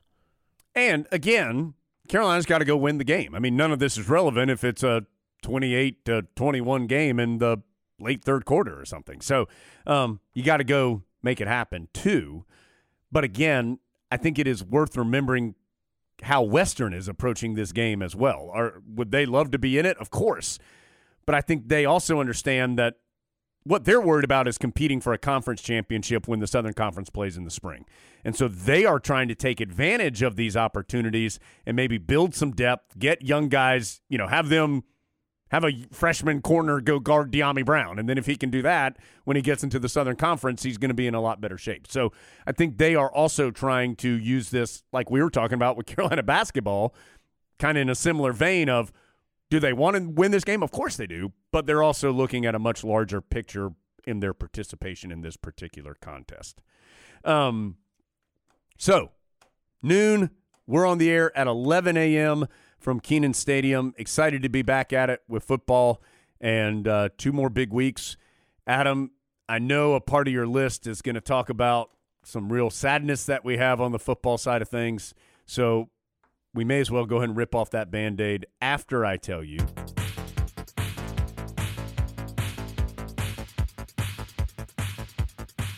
That were brought to you in part by LS Tractor, and nominations are now open for the 2020 Homegrown Heroes presented by LS Tractor, where they look to recognize a special group of frontline workers, teachers, police, fire, EMT, community leaders, military heroes. Do you have an unsung hero in your family or community? If so, visit goheels.com slash hero and have their story shared for a chance to win an amazing prize pack that includes $250 in merch and a custom Big Frig cooler. GoHeels.com slash hero. Nominate your hero today. Adam, your list.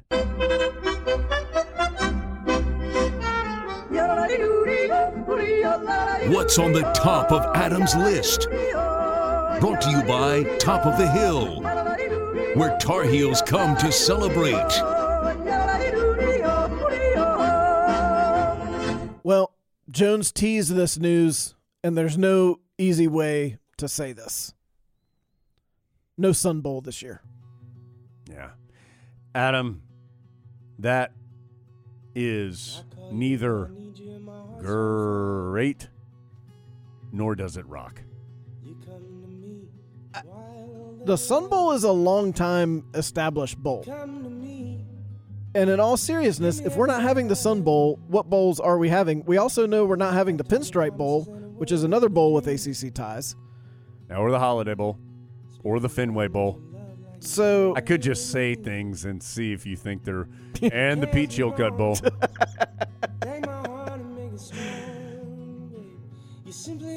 So, are we going to have bowls beyond, as you've said, the playoff and the New Year's Six? I'm not sure. Yeah. Unclear. Speaking of football, this isn't quite a how can you justify Now, that? I will say one thing about the Sun Bowl quickly. I mean, El Paso's, I think, been a bit of a hotbed for coronavirus. So it is, in all seriousness, a bummer that the bowl will not occur. Probably the right decision. and next year we'll get to see Tony the Tiger. Yeah, from afar, because Tar Heels will be in the Orange Bowl. I'm but yeah, I meant on television. yeah, we'll gather around the TV. This isn't it's not a full fledged how can you justify that because I'm not even that wound up about it. It's more just like a rolling my eyes like, okay, guys, You know how sometimes in Twitter you get wrapped into conversations that you don't really want to be in, Yeah, but somehow your name's in there and so you see it all? that happens to me a lot. Somehow this week I got in this conversation with some guy who is some kind of reporter for like News 14 or something. Mm. And he was complaining about how Carolina football is ranked in the in the CFP rankings, but NC State, which has just as good a record and has beaten two top 25 teams, is not in the rankings.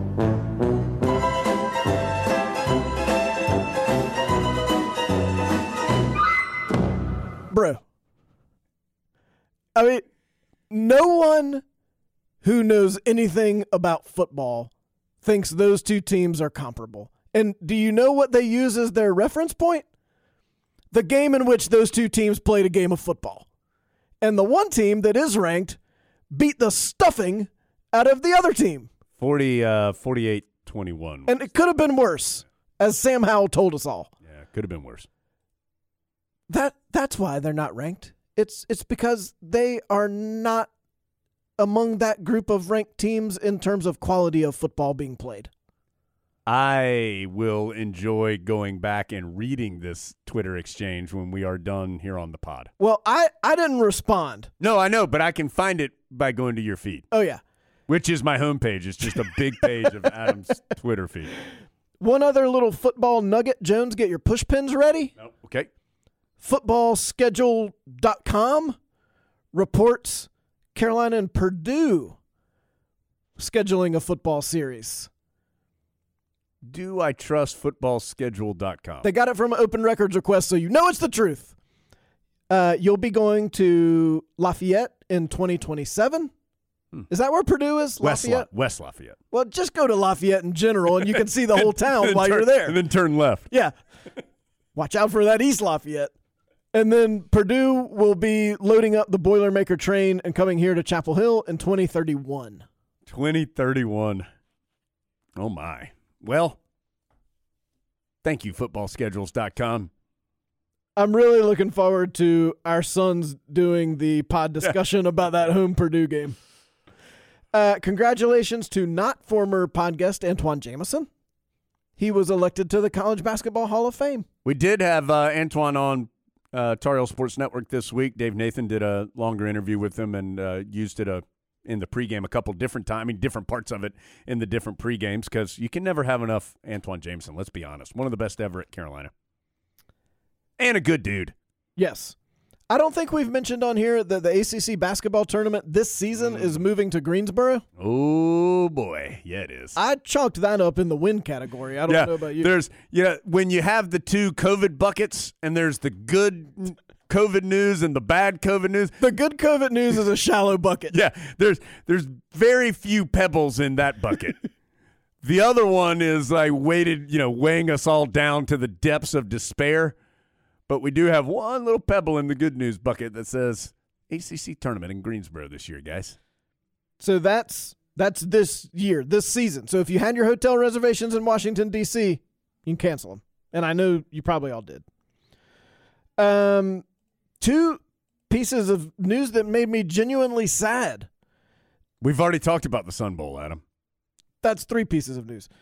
David Moss, who I don't know that I knew his name, but he's the gentleman from Quick Change, Ah, yeah, passed away from COVID. COVID.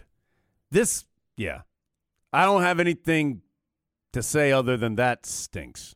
That genuinely made me sad. Yeah, it did me too. Because as you know, we've talked about quick change a lot. Always had fun in a good natured way with quick change because we see, um, have seen them several times on the road with Carolina at halftime shows in different places, and just sucks. I mean, there's not nothing else to say. It's it's bad, bad news.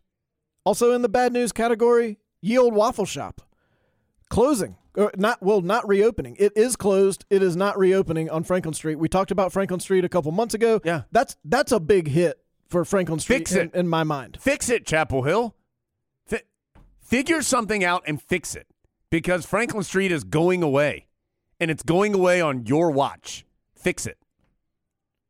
I don't know what'll go there. It sounds like the family that owns Ye Olde also owns the building. So they'll be involved in whatever goes there. But whatever goes there won't be Ye Olde Waffle Shop, where people have gone for decades and decades and decades after church across the street or on a Saturday before a football game or whatever, and you get your M&M waffles, and now you can't. They closed for COVID back in March, and they just it wasn't financially sustainable to reopen, and that is sad. So when I think about sad things, I have to also think about Yeah. happy things Hope like, you have something to bring me back up, like Adam. puppies. So wanted to give a what up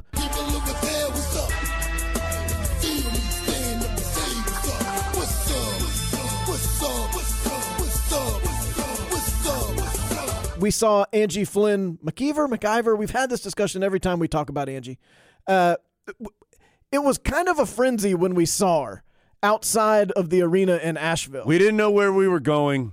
It was right before we met the two Debbies, and we were things were we were we were harassed a bit. Not by Angie, just the situation was a har- harassing. We didn't know what was going on. I wasn't at my best, so I'm guessing I didn't make a lot of sense, even more so than normal. But Angie, thanks for saying hello. Thanks for being there to support the Tar Heels, even though you couldn't actually go to the game. And we always appreciate seeing folks who who listen to the pod. To birthday shout outs, greetings, what have you. The f- Whatever the kids are calling it today. the first is belated, and it's for David Smith the second. Hmm. He turned 30 on November 26th. Me me too. Yeah. he is an officer in the United States Army. The stars had aligned. w- The way we heard this was from Raven Smith. Spoiler, that's David's wife. Yeah. And the stars were aligned, Raven says, for us to be celebrating his birthday at the Maui Invitational. He received orders for us to move to Hawaii in May 2020, and we had our, had our first child in July 2020, whom David is grooming to be a UNC scholar. But like the majority of this year, the pandemic canceled those plans for us. Raven initially had the idea to host a Zoom birthday celebration for him, but when she floated the idea by him, he laughed. See, I wouldn't like that either. How would you feel about a Zoom birthday party? I would feel awkward that everyone did it to just like look at me and be like, "Hey, Jones, we love you, buddy. Great job. It's your birthday. You made it." And I'd be like, "Hey, okay, thanks." I think the first like 60 to 120 seconds might be cool when you got to see the people, but after that, what do you do? So the other day when Raven heard us give a birthday shout out, she knew instantly she had to try to get a birthday shout out done for her love. We're we're going down a slippery slope here, Adam. I know. I mean, you're you keep sugarcoating all these birthdays, and it's just going to get us in trouble. But I mean, not that we don't want to say happy birthday, we do. Raven writes, My husband is a serious UNC fan and Rams Club member. Good, Nice. Good job. Important to be a member of the Rams Club. He says Dean Smith is his uncle. The jury is still deliberating that one.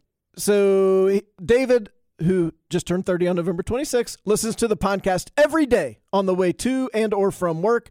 He aspires to receive his doctoral degree from UNC. Wow. If all happens according to plan, our next move will be to North Carolina, where he can further his career at Fort Bragg, being part of the Department of Defense's finest communicators. I think that might be an inside reference that we don't understand. He is headed off to jungle school soon Whoa. And is studying to obtain his PMP certification before the new year. Do you know what that is? No, but David sounds a lot cooler than me. Yes. He truly deserves nothing but the best, and anything I can do to make him smile, I try to do. Man. She has it easy because anything Tar Heel basketball or football related is a win in his book. Man. Happy birthday, David. Yeah.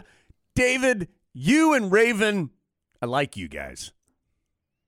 Sorry it's belated. Yeah, sorry about that. We haven't we we haven't been doing much uh much anything here recently, so we hadn't been on the air much. You know, the truth is, we actually did think about it on your actual birthday, but the problem is we were in the pod vortex in which nothing was really happening. The other birthday is a complicated one, Jones. Mm-hmm. It comes from Chris Jones, I remember Chris. who you know as Lauren Marie Porter Jonesy's husband, as Chris humorously said. Yeah. Uh, Chris got the butchered birthday shout out recently. I really blame Adam on that one. he was intimidating me at that time. Lauren listens to the pod religiously, and her birthday is on December 7th. We are not belated on that one. So if you have 30 seconds for another butcher- butchering, she would greatly enjoy it. But then I like this because Chris then texted or like messaged us back and just wrote December 6th. Hey, we've all been there, Chris. So, well, I'm not sure if he purposely told us wrong to get us to mess up, or is this just a joke that really he knew and he didn't get it wrong? Lauren, whenever your birthday is, happy birthday to you. Hope it's a happy one. Now, we've we've just scratched the surface of this list, Jones. Wow. Many people sent us this Hallmark movie generator. Mary Mercer, Kate Cockman, several others. And I, I feel like we should do this so that people can hear how it goes. It's it's what's the plot of your pandemic Hallmark movie? Okay. So I was going to use you as my subject. oh, okay. Okay. Are, are you going to keep notes on this? Current shirt color, what have you got? Well, it's blue, Adam, as Okay. 98% of my shirts are. Okay, so that's Unlucky in Love. Mm. Current beverage. Well, I have uh, I have water. Let's do water. Okay, that is Party Planner. yeah. First letter of the last person you texted. Well, I'm going to have to see here. Okay. And it's a B. Okay. Celebrate her two friends finally opening an inn. Dude, this, this is a good one. Adam, you've got me hooked. First letter of the last thing you ate. oh, boy. Uh, Adam, it's going to be a Y. Oh, okay. Can you guess what I ate? A yoo-hoo? Which of these leading soft drinks gives you nutrition with vitamin A? You. Vitamin B2? Vitamin C? Vitamin D? Let's just let that be the truth. The most interesting man in the world. Hmm. Okay, now let's plug in our answers and see. Okay. An unlucky in love party planner finds herself stranded in her hometown during a pandemic lockdown after she came home to celebrate her two friends finally opening an inn. Against her better judgment, she falls in love with the most interesting man in the world. Together, they learn the true meaning of Christmas. Adam, that is absolutely a movie I would watch and enjoy it from start to finish. I think the only You know, problem is I think I'm trying to think what its name would be. I would be I think it would be unlucky in I N N love.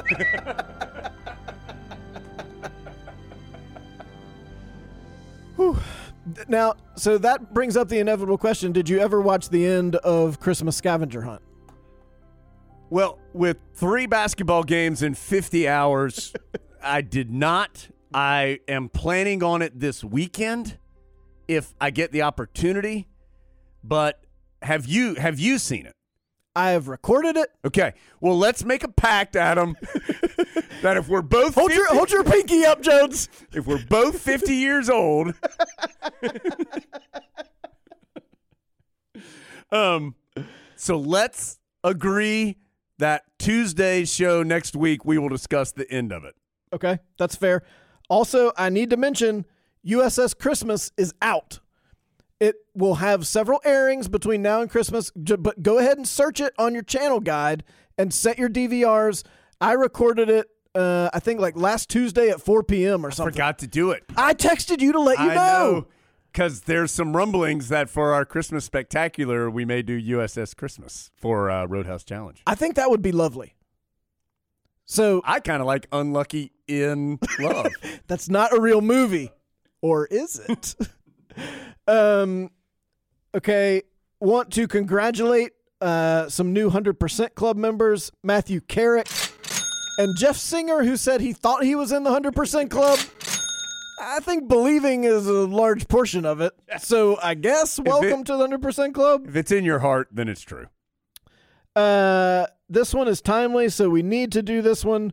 Rusty Sebastian sent us a link that frozen iguanas are in the forecast in Florida due to the weather change. Everybody be careful.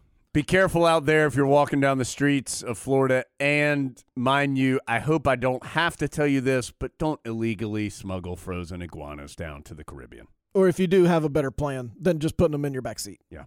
Uh, Bryce tweeted us at this. Little does he know how timely this is. He wanted to know if there was any concern in the Smith Center about players or coaches being able to hear you doing the games, and if so, if you had to be very careful. There was actually some discussion about that um, before the first game, but I think a couple things. One, we're far enough away that it's not easy to hear us. Two, there's sound and music being played to make the ambiance of the arena somewhat normal. So that's going to drown some of it out. And then, most importantly, no one cares. Like Roy Williams doesn't care, and the players don't care. They're they have something much more important going on than what we're saying, and you know, for and, we're nowhere near the bench area this year due to COVID restrictions. I mean, in a normal season, we we sit right next to the bench um, sometimes eh, on the road and not that far away from the bench at home. So, um, Eh, might they hear me every now and then? Perhaps if if we're talking really, if something really exciting happens and we get really loud. But again, I think there's enough distance, enough other noise, and many more important things that Roy Williams and his staff and team are focused on. A lot of good feedback on the Space Jam pod, which, if you just didn't think there was going to be a pod this past Tuesday, there was. It was a Space Jam Roadhouse Challenge. David Staley did the math. There was a long discussion that little do all you know was actually much longer than what you heard about Jeffrey's batting average. Uh, David wrote MJ's mom said Jeffrey's batting average dropped to like 685 or something. So he started at 717 with a 32 point drop. After much math, David doesn't think this is possible. However, if or something means, say, 686 and a drop of 31, then MJ started the day, well, little MJ, started the day 33 for 46 and finished 35 for 51. Uh, that's realistic, just like the rest of Space Jam. I appreciate David doing the math on that because, as you could probably tell by listening, we could not do it in our heads while we were sitting here. Justin D uh, said, Shame on us for not knowing that Looney Tunes is on the Boomerang channel and on the app. The Boomerang app or just an app? The Boomerang app. Okay, hold on. I'll, I'll go download it right now. We'll save some of the rest of these uh, very important list items until next time. I'm trying to parcel them out a little bit. I I time. understand. Okay, so just when you thought that you didn't have enough pod, Hmm. good news. There's more pod coming. We'll be back with the Western Carolina Rapid Reactions on Saturday. Then have already have two good guests in the can for next week. And there'll be more basketball to talk about. Carolina going to Iowa. We'll preview that on the Tuesday show. And then the second show next week, we'll recap that Iowa game. We'll look forward to the matchup with Miami. There might be another basketball game scheduled or rescheduled somewhere in there as well. So uh, we'd obviously tackle that as well if it came up. Adam, anything else? This was a robust, robust pod. Yeah, it was. So we appreciate you being with us. We'll be back Saturday after the Western Carolina game. We're on the air radio wise 11 a.m. for that one. We'll kick it off a few minutes after noon. TV wise, it's on ACC Network. I think our good friend Wes Durham has the call on this one. Um, so you know it's going to be a good TV broadcast um, as well. So there's that. Then rapid reactions afterwards, and then we're back on our normal schedule, at least for next week. Of course, when we get around the holidays, um, there may be a couple more weeks here coming soon where things get wonky. But next week, we're here and ready. Next week we'll be in Iowa, but there'll still be a pod. Oh, yeah. For now, let's let Ed Davis and the RZA get us out of here on the latest edition of the Carolina Insider. I'm Ed Davis. See you later, Big Grits. When I was small, we had nothing at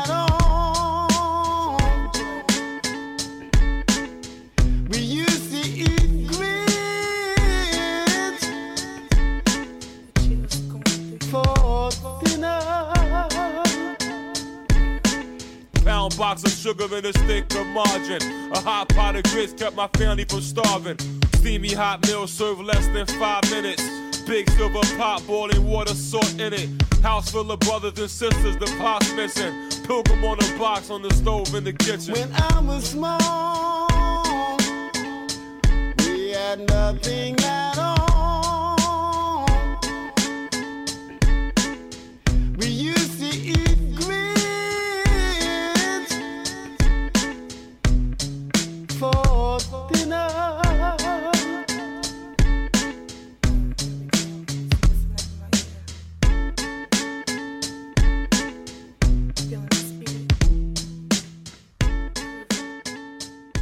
See you later, Big Grit. The preceding has been a Learfield IMG College presentation of the Tar Heel Sports Network.